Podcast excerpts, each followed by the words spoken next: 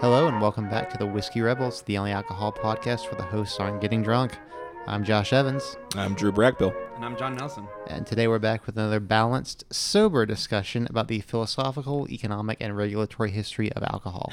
All right, so today we're gonna change it up a little bit. The last few ep- two episodes we uh, talked about some U.S. laws, uh, so we're gonna take a trip off over the Atlantic uh, to the wonderful, wonderful nation of Germany, The sunny Rhineland. sunny, sunny Rhineland. All right, so today we're gonna be talking about uh, the German beer purity law known as the Reinheitsgebot. That's how it's pronounced, yeah. I think that's how it's pronounced. Yeah, we're we pretty looked it up on like YouTube or something. Uh, it's one of the oldest consumer protection laws in the world. Uh, historians generally recognize it as the oldest one still in law in some form, uh, and is widely seen as the reason for Germans Germany's reputation as a beer powerhouse throughout the world. yeah, that's just kind of like how Yuengling calls itself America's oldest brewery, but what it really means is America's oldest brewery that's still brewing beers. but Yeah, as like as we discussed last episode, there's probably a bunch that got kicked out during Prohibition. there there were for sure. Yeah. so yeah. Well, you know, you can't really like knock down or you can't really like put down Germany's reputation as a beer powerhouse just to the Reinheitsgebot. Um because the Germans just love beer. I mean, they drink something a like yeah, they drink something like 104.7 liters per capita yearly, which is a lot. That's like 8.4 billion liters of beer a year for the whole country. Like That's billion with a B. with a B. That's just an astronomical amount of beer if I've done my math right, which you know, I, there's I a wouldn't fair chance. exactly trust that. There's a fair you chance I haven't, I mean, but I helped him with it. I Yeah. like had a math minor in college. Maybe that means uh, something. I, it's still Does it just though? no, it absolutely means nothing. it's hard to believe that 8.4 billion liters of beer. That's a lot of beer. That's just an yeah, astronomical like amount stand, of you like put the number of people that are alive in the world. You line them up, and you each give them a liter, and there's still beer left over. yeah, that's crazy. That's insane. Anyway, uh, the Reinheitsgebot literally means purity order. Which I, I kind of love that about like the German language. You have like, these individual words that are super long, and it's just because they cram together a bunch of individual words, or what would be individual words in English. It's fantastic. Yeah, they just like kind of call it like they see it. Like uh, Fledermaus, which means bat, literally just means flying mouse. Like that's like a- that's just how they name things. Not a particularly creative language, Uh, but I- efficient, I guess, if you're trying to figure out what something means. So the Reinheitsgebot is the collective name for a series of regulations in Germany and the states of the former Holy Roman Empire, which limit the ingredients that can be used for making beer. The best known version of this law was canonized in Bavaria in 1516, but similar regulations predate the Bavarian order, and modern regulations are quite different from the 1516 version.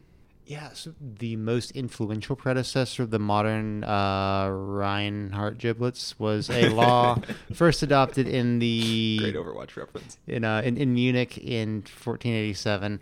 Uh, after uh, after Bavaria was reunited, the uh, the Munich Law was adopted across like all of Bavaria on April 23rd, 1516. So as Germany was being unified, Bavaria pushed for adoption uh, of this law on you know, a national basis. Uh, so the original and best known uh, Gesundheit robot uh, required several things. First, it um, We're not gonna cut this, but no, of course we're not. you're making a hash of this important exposition. Yeah, I'm, It's a funny I'm- word. I'm you can too make fun funny. of the I'm- funny It's word. too funny. I'm doing a bit, Drew. I'm doing a bit. Okay, Okay. just- He's doing a just- Greco just- thing. He's Okay. doing a Greco thing. um, so it required several things. So first of all, uh, beer made in Ba- Bavaria could only have three ingredients: water, barley, hops. That's Mm. it. Um, so this was to make sure that beer was pure and you know, completely free of any substances that would create any kind of like off flavors or that, that might contaminate the beer. Yeah, Like cocaine. Well, I mean, like cocaine. Yeah, or we'll talk about this later. But like there were other substances that people had historically used to preserve beer, such as like hensbane and soot, which, as it turns out, like aren't great to drink. Hold on, what is what is hensbane? Is it dangerous to hens? It's very dangerous to hens. Is it, is it like That's rat, why it's called hensbane. Is it like rat poison but for chickens? I don't know. It's it's some kind of herb. I think it might be moderately hallucinogenic, but uh, Well, then. I, I, I that again is a completely unqualified opinion based only on the name, as are most of your As as opinions. are the majority of my opinions. Ninety percent of our opinions. Uh, no, but that's it's something that's like not necessarily safe to put in beer, and that's what the the law was there for, at least in part. But it also set uh, seasonal pricing controls for beer. Merchants and tavern keepers couldn't charge more than the set amount for a given volume of beer. Originally, the limit was one pfennig per mass, which I'm pretty sure pfennig is how that's pronounced. Basically, a penny, uh, a, a Munich and penny. Anyway, the limit that you could charge on beer under the original, not the original, but the 1516 Bavarian, Bavaria wide uh, Reinheitsgebot law was you could charge one pfennig for mass per mass, which a mass was like a liter, from Michaelmas to St. George's Day, i.e., from late September to late April. That certainly wasn't German accent. No, that was more of a that was more of an English. Eng- it's me, Scrooge.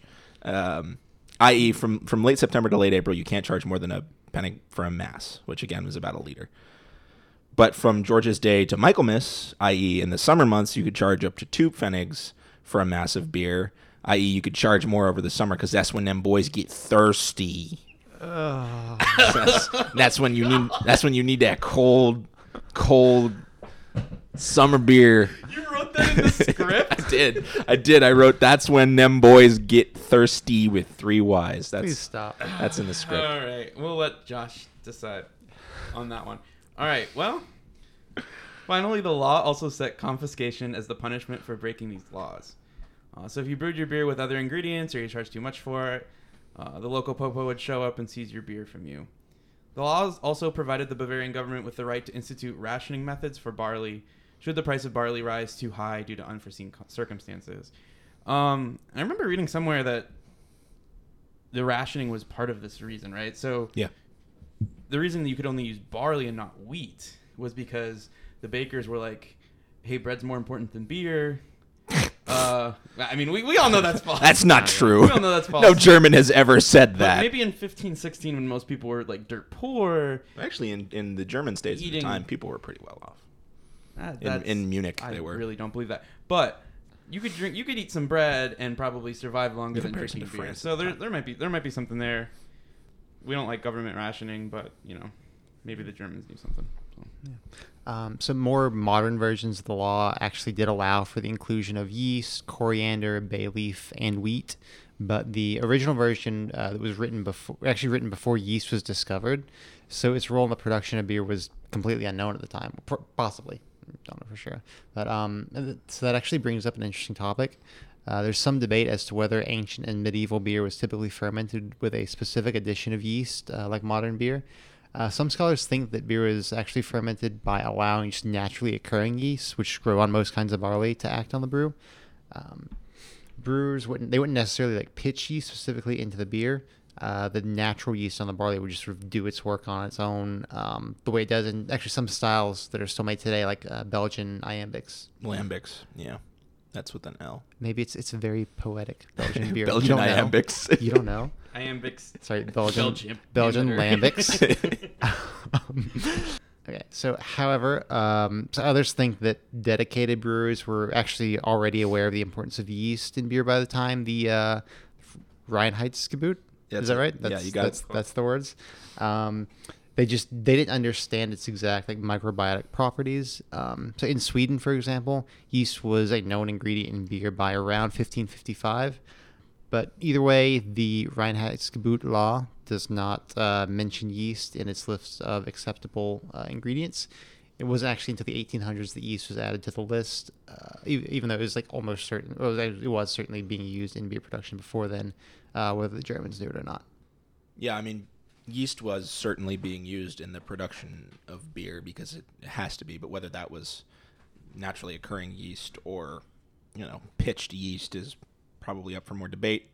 Anyway, uh, I think we should transition to talking about the, the sort of the effects of the Reinheitsgebot, Gebot, um, because the Bavarian Order of 1516 was certainly, like you said, John, introduced to prevent price competition with bakers for wheat and rye. The restriction of beer grains to just barley was definitely meant to ensure the availability of affordable bread, as wheat and rye were reserved for use by the bakers. So that was a part of it, but it's also been argued that the rule had a protectionist role, as beers from northern Germany often contained additives that weren't present in Bavarian beer, and the Bavarians, you know, probably meant to ensure that those beers couldn't be imported into Bavaria and sold there so that there would be greater market share for Bavarian produced beers.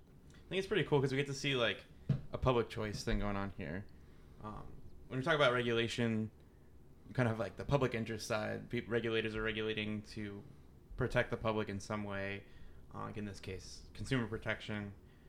Um, but you also have the other side um, where there's going to be self-interested parties that want regulations for certain reasons. So you have, you know, the bakers that are saying we we want our wheat prices not to go up, so we don't have competition for our supply. Uh, and you also have the brewers themselves not wanting uh, the outside competition from the northern Germany brewers as well. Uh, and we've discussed this in the earlier episodes, um, but religious conservatism definitely played a role on the adoption of this regulation in Bavaria. Uh, the writers of the law may have intended to suppress the use of plants uh, that were allegedly used in pagan rituals such as gruit.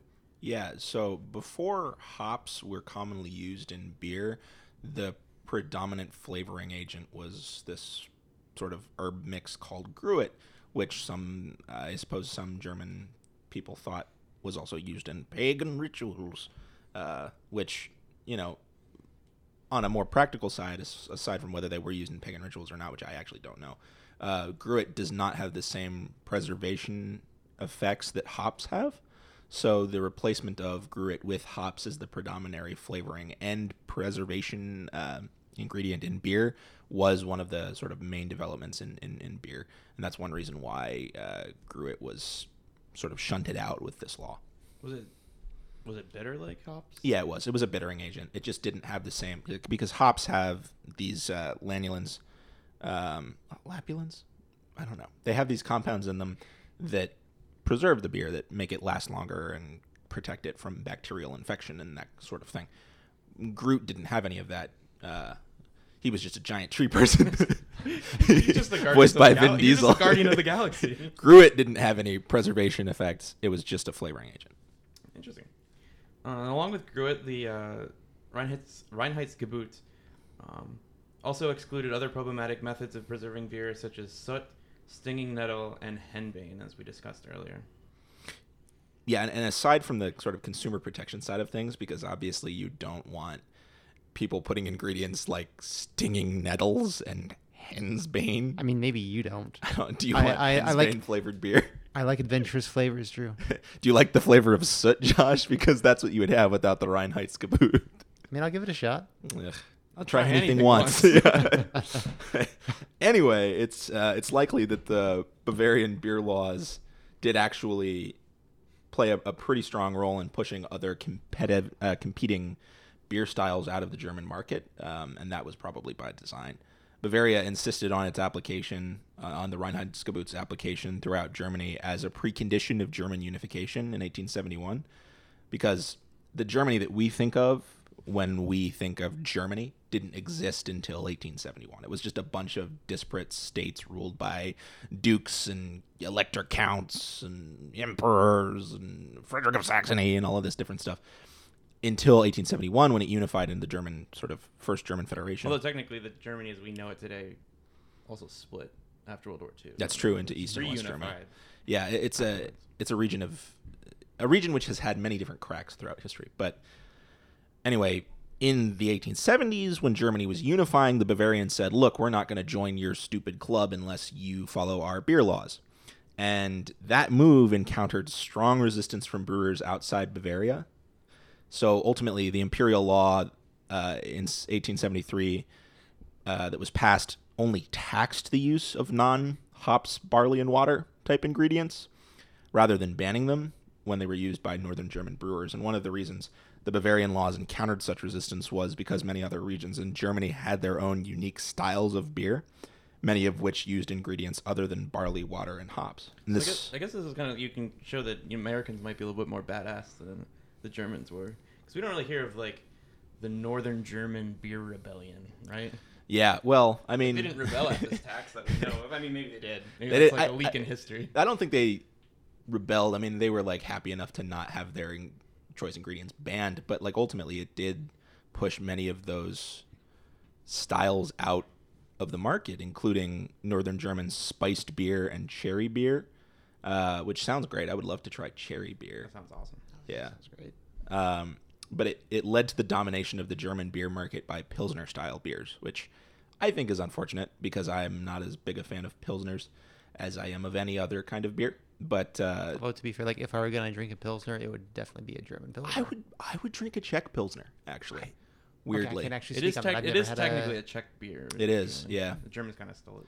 yeah. But uh, you know, I, I like not to sh- shit all over German Pilsners. Like it's a fine beer, but like it's just not my favorite style of Better beer. than American pills. That's that's absolutely 100% true. Um, but only a few regional beer varieties did survive this trend of pilsnerization, uh, including Kolsch from Kolner, uh, Gose from Go- Goslar, Goslar, I have no idea, uh, and Dusseldorfer Altbier. These sort of flavors and some seasonal variations also survived the implementation of the Reinheitsgebot across I'm all of assuming they survived because they have awesome names. so- Yeah, and they were they're tasty. Yeah. Um. So you know, we're, we're talking about this as like oh German beer purity laws, but actually the law wasn't applied consistently across all of Germany until 1906, and it wasn't actually fam- formally referred to as the Reinheitsgebot uh, pretty close. until I'm getting there. I'm getting there. Uh, until the uh, the Weimar Republic and uh, the Bavarian law. Wait, so you can pronounce Weimar perfectly, but you're struggling with Reinheitsgebot. okay, that's like two syllables. That's nothing. true, yeah. Um, so the Bavarian laws actually caused a lot of problems, even from their earliest adoption, and even after the uh, unification and like broader adoption. Uh, these Bavarian laws were stricter than most in other parts of Germany.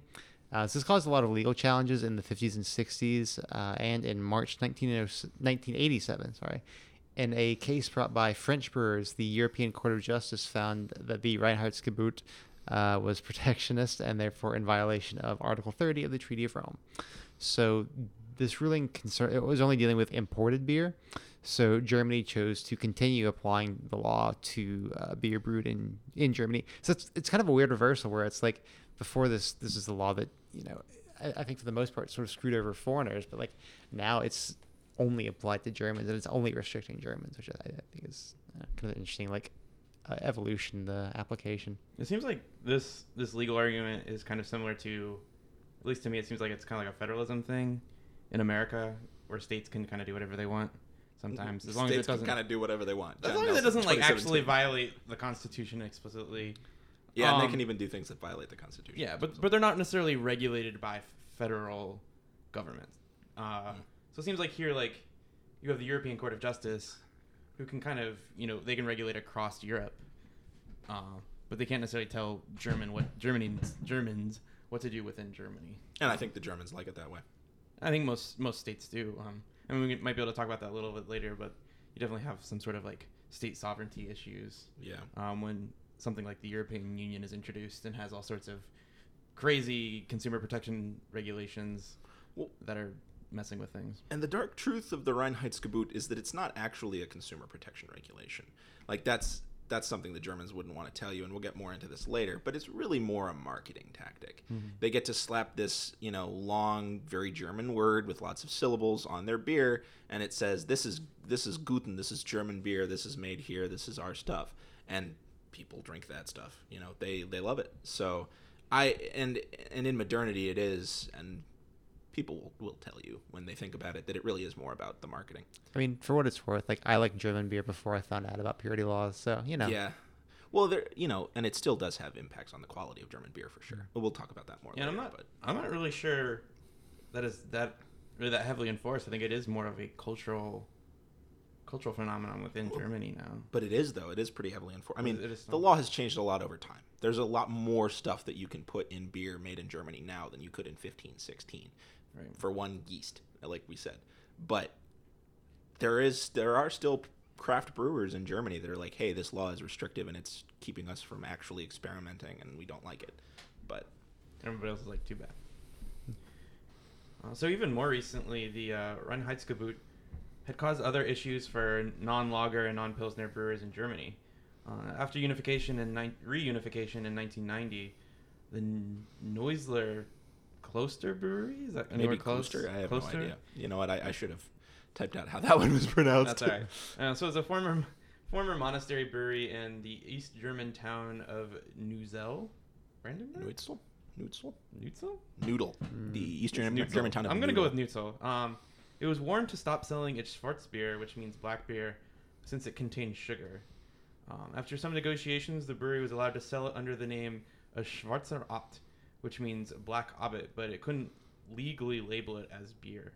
Uh, this decision was repealed by the Federal Administrative Administrative Court of Germany uh, through a special permit, and after legal disputes lasting 10 years, which is ridiculous. Um, and this was known as the Brandenburg Beer War.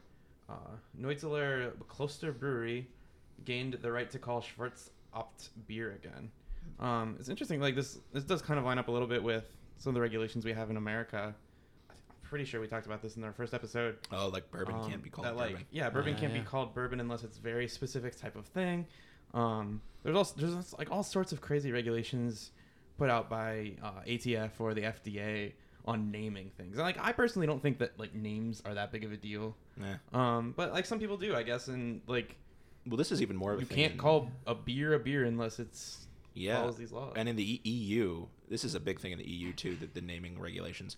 But in the EU, you can't call feta cheese feta cheese unless it's actually from Greece. Interesting. Um, you know, to be perfectly honest, like I don't actually like hate the restriction on like bourbon labeling. I mean, if I'm going to like buy bourbon, I want it to be like actual legit bourbon. bourbon. Yeah, Yeah. I, I think the distinction here is that like beer is like it has like a, a broader meaning than what the German law defines it. Like it's something that's you know existed across so many different countries in like so many different formats. Yeah. Whereas like bourbon is like a specific thing that originated in a specific area with a specific style. Like, I, th- I think there's a I think there's an important distinction. yeah, so I guess a there. closer closer metaphor there would be like you can only call whiskey something that's from Kentucky or something. If we were to do that, yeah, that would be that would be awful. That'd be a little Yeah, bit- I agree that the Reinheitsgebot uh, sort of not allowing you to call something beer unless it's made with this very specific list of ingredients is dumber than you know people not being allowed to call their non-bourbon substance bourbon. Like, but there's a there's a narrower prescription for what is bourbon and what is not in fact bourbon than there is for like what's beer and what's what's not beer. Like Schwarzbier. I, I mean, I'm great. I, I, I love that that newsler Kloster can call Schwarz Schwarzer Opt beer again because I love Schwarzbier. It's like my favorite German seasonal varietal. But It's good beer. it's it's great. It's the best. Well, I mean, I would say Doppelbock is the king of beers. It's, it's a solid beer though. Yeah, sure. Schwarzbier, very solid. But yeah, I think it's it's good that they can call that beer again because that's what it is. It's beer. It's a black beer. But anyway, uh, as of the most recent revisions and versions of the Reinheitsgebot law, the revised uh, Vorlafisches Biergesetz, which Ooh. is I think that was close. I was, I was, I was, you know what? I'm going to give myself that one. Uh, the provisional beer law is what that means of 1993, which replaced the earlier regulations. This is a slightly expanded version of the Reinheitsgebot, stipulating that only water, malted barley, hops, and yeast be used for any bottom fermented beer brewed in Germany, and it also allows for the use of powdered or ground hops and hops extracts, which are not real hops, as well as stabilization and fining agents such as PVPP top fermented beer like lagers. Uh, lagers are top fermented, right? I think so. I, you know what? It might be the other way around. Anyway, top fermented beer is subject to the same rules, with the addition that a wider variety of malted grains can be used, as well as pure sugars for flavor and coloring. So that's how they got away with Schwarzbier being. That is how they got away with Schwarzbier being being beer. Yes. Uh, the law's applicability was further limited by a court ruling in 2005, which allowed for the sale of beer with different ingredients as long as it was not labeled beer, which just seems kind of dumb to me, but that's what it is. I mean, like we said before, if something's beer, you should be legally allowed to call it that. like, uh, but you know, it's not like there's a very fine line between beer and wine or, or something Yeah. like that. I that. mean, it seems kind of like the inverse of what we discussed, where cider is a wine technically legally under in the United in- States. under U.S. law. So yeah, it seems kind of dumb, but I guess you need you need labels for something, yeah. They exist for a reason. I don't know. Like if you put cherries in your beer, you can't legally call it beer in Germany, even if it's it's it's a beer. But whatever. I mean, exceptions to the current rules can also be sought, and they have been granted in the past, uh, especially to allow uh, gluten-free beer to be labeled as beer despite the use of different ingredients. That's one exception I might dispute personally. yeah, I th- I don't think I don't think it can be beer if it's well. Okay, I just said that. Yeah, I mean, if beer made Yeah, with beer- rice is beer probably like beer the too. bread of drinks. And like, yeah, you can make bread from guess you can have rice. gluten-free bread. You but can. like- It's not that it's- bad. It's like a crime against God, though. Really. It's not. It's really not that bad. Gluten free bread is not that bad. I like gluten-free pasta, so maybe Yeah. that's not too bad either. Well, but if you're making your beer from like beans, like gluten free pasta is made from, that's not beer. that's you created some awful abomination. That's that's Like a not that's not a Frankenstein's beer. situation. Yeah. Um, yeah, anyways, in terms of sort of the, the impact and the reception of uh, these regulations, um, a lot of people in Germany actually like it. Uh, they like these purity laws. Um, just in terms of the general public, the actual German brewers, uh, a lot, a lot of them have argued that the law has slowed Germany's adoption of trends in the world beer market. Because if you look at the United States, I, I mean, there's just been this explosion in the craft brewing scene. Um, people making these sort of like innovative, you know, uh, very different, unique beers. All these kind of crazy additives. Like you've got beers made with you know like bananas and oranges and blueberries and cannabis. I haven't tried that for the record, but like Cannabis that, beer. that Oh, exists. God, every day we stray further and further from God's light. Is that like just a Colorado thing? It's like- is it called I "Get Twisted in a Jar"? Or, or maybe maybe we'll just stick to beer that's made with actual grains. Yeah. Um, Mom, for if you're listening to this. um, anyways, like most German be- beer is brewed the exact same way it's been for centuries, uh, and the law is set up to keep it that way. Uh, so, and that that you know, like I said, it leads good quality beers Yeah. that is you know the average German absolutely loves it. Uh, but you know, it's it's arguable that it's it's outdated because it res- it restricts innovation by these younger, more adventurous brewers who want to try new things. And in reality, the law allows for lots of additives which are used by mass producers to cut costs and increase clarity in the brew, like uh, Diatomaceous. diatomaceous earth. Yeah. So yeah, that that and uh. PV, uh, PVPV that we mentioned earlier, um, as well as allowing for the use of hops extract uh, rather than like, real actual hops. Uh, so a lot of these chemicals are they're allowed in the production of German beers as long as the final product contains nothing which would enter into a chemical reaction with the brew. And certainly, I can't believe that Germany or the EU or whoever's in charge of consumer protection over there, like, don't they don't have like consumer protection laws on this stuff. They don't need some sort of, you know, centuries old law saying hey, you can only have water and grain and hops in this thing. Like, there's Yeah. probably plenty of other regulations that are protecting these beers from being low quality. Like, there's, I almost guarantee there's no chance that this law is actually producing substantive differences in quality. It's certainly, Well, it's like, I mean, it certainly cha- changes what German beer is. yeah. For Uh, good like- or bad, but it doesn't. I don't. I really don't think it's contributing, at least not now, to quality.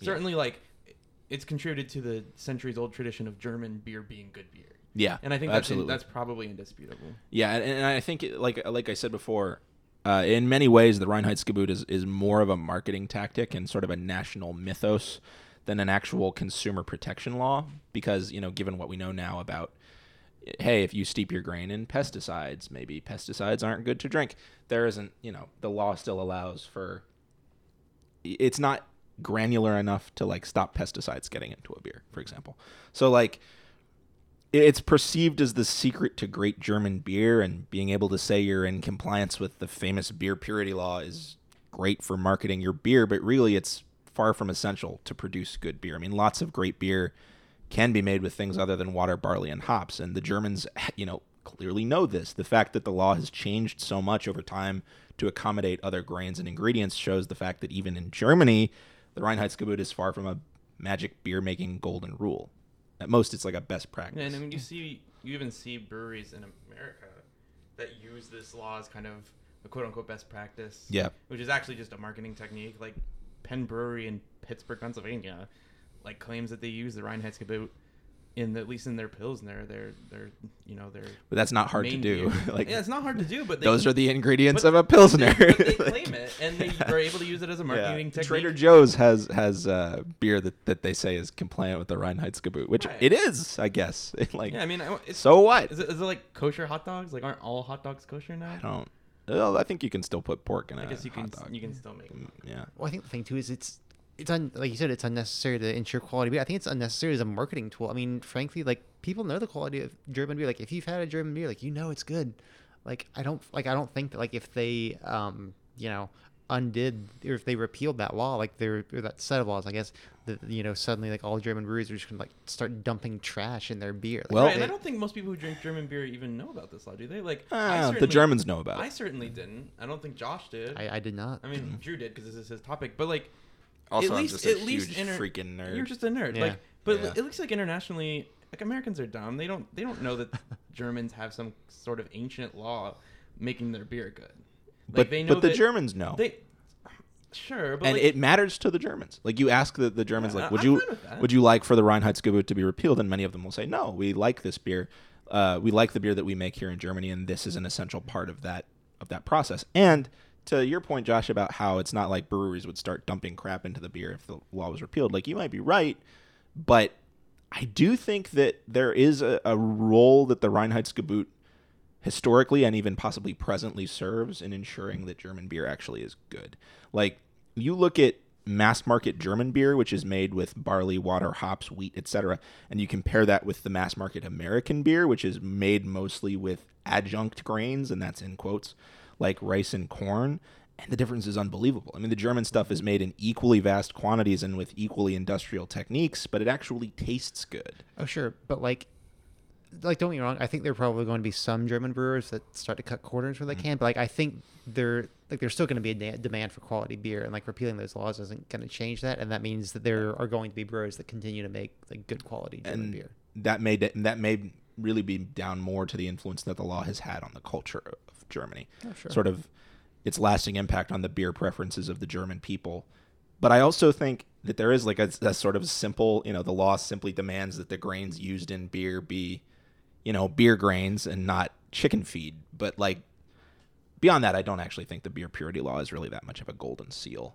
It's more of a golden calf. It's just something that Oh, sick reference.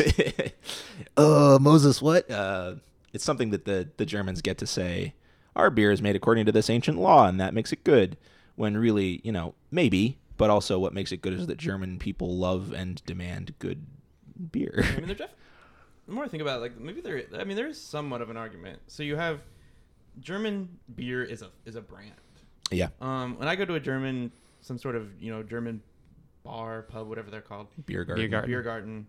Like I'm, I'm not necessarily looking at brands. Like I'm just, I'm just getting a beer. Oh, yeah, I have no idea German- what the German brands are. I have brands no are. idea what Really? German brands even It's are. It's like Weihenstephaner, Paulaner. Okay, I I, like I recognize now that you say it, but like, because I just recognize seeing that on the menu. Like I can't, and like I, I say until recently, I couldn't differentiate between like what half of the beer name was the brand and what half was like That's the fair. type of I, steer. I still don't, to be honest.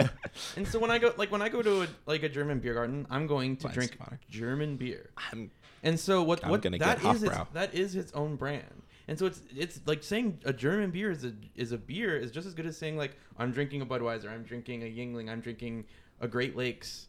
Like you're drinking a German beer, and it is its own brand, and to some extent, it needs to be protected. And maybe this law is doing that in the same sense that trademark law in America protects a brand. Although to be fair, like that's a very American-centric view. I'm sure, like obviously Germans know the distinctions between German beer brands, and I'm sure uh, for the most, record, they very much do. I'm sure like most other Europeans are Oh, also a good bit more familiar. So, you know, maybe like that protects like the German brand here, but it also keeps individual German brands from differentiating themselves both That's here also true. and around Europe. You know, you can't come up with um, you know these like cool you know innovative additions like uh, Bud Light Lime. oh Um, yeah, Bud Light Lime. you know you what, You know- where would the world be without Bud Light Lime? oh, you know, because I mean, if somebody asks you like, oh, hey, what what do you put in your beer? It's like, oh, these same couple ingredients that literally everyone else does. Like, you, you can't really make a name for yourself. You know like that is true. Like I have to say, like as much as I love it, and as much as it's improved my life, like beyond measure, probably more than any one th- other thing has. Wow. Like the degree of golden happiness that German beer has brought me, like it all kind of tastes the same. Like it tastes great. Like it, it all tastes the same n- amount of greatness. But like to me, uh, a Weihenstephaner lager versus like a Hofbrau Munchen lager, there isn't a s- huge difference. Although I'm sure after like 8.4 billion liters, the Germans can tell the difference between all the Maybe, beers. yeah. Or maybe they just don't care. Maybe they don't care. Maybe they're happy with like their fantastic samey tasting beers. I mean, there there may be some distinctions that like if you're more clear to you know like If you're it's, a it's a thing how sommelier. like especially in terms of like regional water like for example Mm, yeah. like kind of American analog you know um, I know a few New Yorkers and like they're very adamant that like the water in New York is better for like making bagels than it is like elsewhere in the country I'd believe it. like that's like that's a thing that So like the is- polluted water of New York City makes those bagels taste really good. Yeah, Apparently. it's also possible that people in New York are just more experienced with bagels and therefore know how to make a better bagel. But like, I will grant you, there is something about the beer in Cleveland that makes it taste incroyable. Uh, I If don't know why like I a- went if French there's, there. There's but- a little bit of a fiery taste to the beer. It could be because the river caught on fire 40 years no, ago. it, it actually tastes still a like bit of a taste there. bizarrely clean. Like Oh, no, yeah. Great Lakes. Great Lakes is incredible. so good. I mean, this is just like a Pay now. us. Now we're just being like Pay us for pay us Great Lakes. pay Lakes. us Great Lakes. now, now we're pay us just like please pay us no, pay us now. Um, we're just descending into beer, American beer nerddom now. But like, It's because we're Americans. yeah, but like I've had so many great beers that were that were from Cleveland, and you don't necessarily get that same. But like, I'll drink a lager from Cleveland, and I'll drink a lager from, say, like Maryland, and I can tell the difference, even though it's the same kind of beer. Mm-hmm. I drink two German lagers, and I cannot tell the difference. So maybe some of that is down to Germany being small and having no, but of course it has differing water qualities in the different parts of Germany. Of course, I mean, small as a country, and it's not that small, but like It's small compared to America. Though. yeah, well, everything is. But like, I think on the whole, the Reinheitsgebot has been good for Germany, but it there's a very good argument to be made that it may be restricting its ability to enter the 21st century market of craft, mm-hmm. explosive craft beer growth Oh, yeah. that's driven out the crappy American macro brews. Yeah, I think Yeah. so. Yeah, I mean, I think like there was, I think throughout history overall, it has definitely like had some pretty significant benefits to the German beer market, but I think it has definitely like outlived its usefulness. Yes, and it has had, as we mentioned, deleterious effects. Hmm. The loss of the cherry and the spicy, spiced northern German beers. That's, I mean, tragedy is probably not the right word to use for that, but that's unfortunate, right? Um, And this, I think this opens up a broader discussion too of the role of laws to protect tradition or protect one's culture Hmm. um, versus individual liberty or innovation. Um, I think this is a kind of a good example of you know there there might actually be a role that it's still playing, good or bad, in protecting beer culture in Germany, but as German courts themselves have have mentioned in some of these recent court cases in the last 20 years or so, it does st- stifle Ameri- like individual liberty, which has been found to be unconstitutional in the German constitution. And the European Union is definitely not a fan of this law that's kind of inhibiting uh, German brewers from exercising their liberty in whatever in the way they want. Um, and I, I don't know how to feel that. It's like as I mean, as someone who's generally pro liberty, pro economic freedom in everything, like I generally think that people should be able to do what they want. But I also like Really love German beer. and I also like culture, and I think culture is Yeah. important and needs to be protected in some way. Whether you know, it's the forceful hand of the government, generally not a huge the fan of invisible that. hand of the market. Um, yeah, but maybe maybe the market would be enough, and if we got if they got rid of this law, it might be unpopular.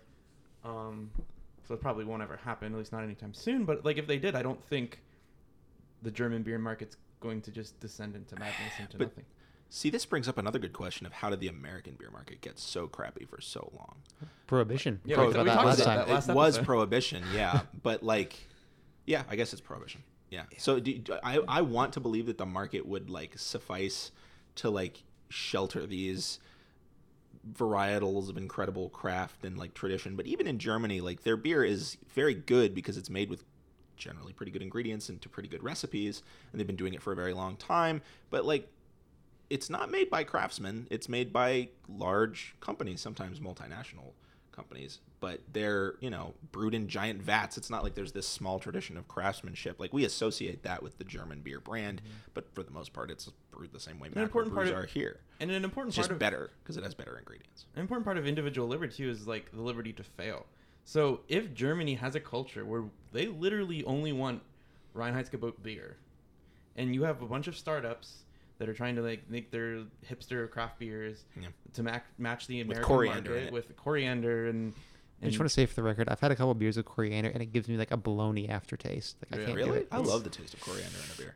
yeah, just- but I'm But yeah, you, you know, maybe they're gonna make something like "Not Your Father's Root Beer," something really weird. That ah. definitely like is super against this law. Yeah. And the Germans are like, heck no, like this is disgusting. We don't want this, and it's just gonna fail. And I don't think that the demand, the like international demand for non-Reinheitsgebot beer, the German beer, is gonna be big enough to for these people to sustain their businesses. Yeah. And but I think they should be. I mean, I think they should be allowed to have the chance. yeah, me too. I think they should be given the liberty to come up with all sorts of weird craft brews. If the Germans hate it, they go out of business and they just go back to this law being kind of de facto in, in place. And I Yeah. think that's fine.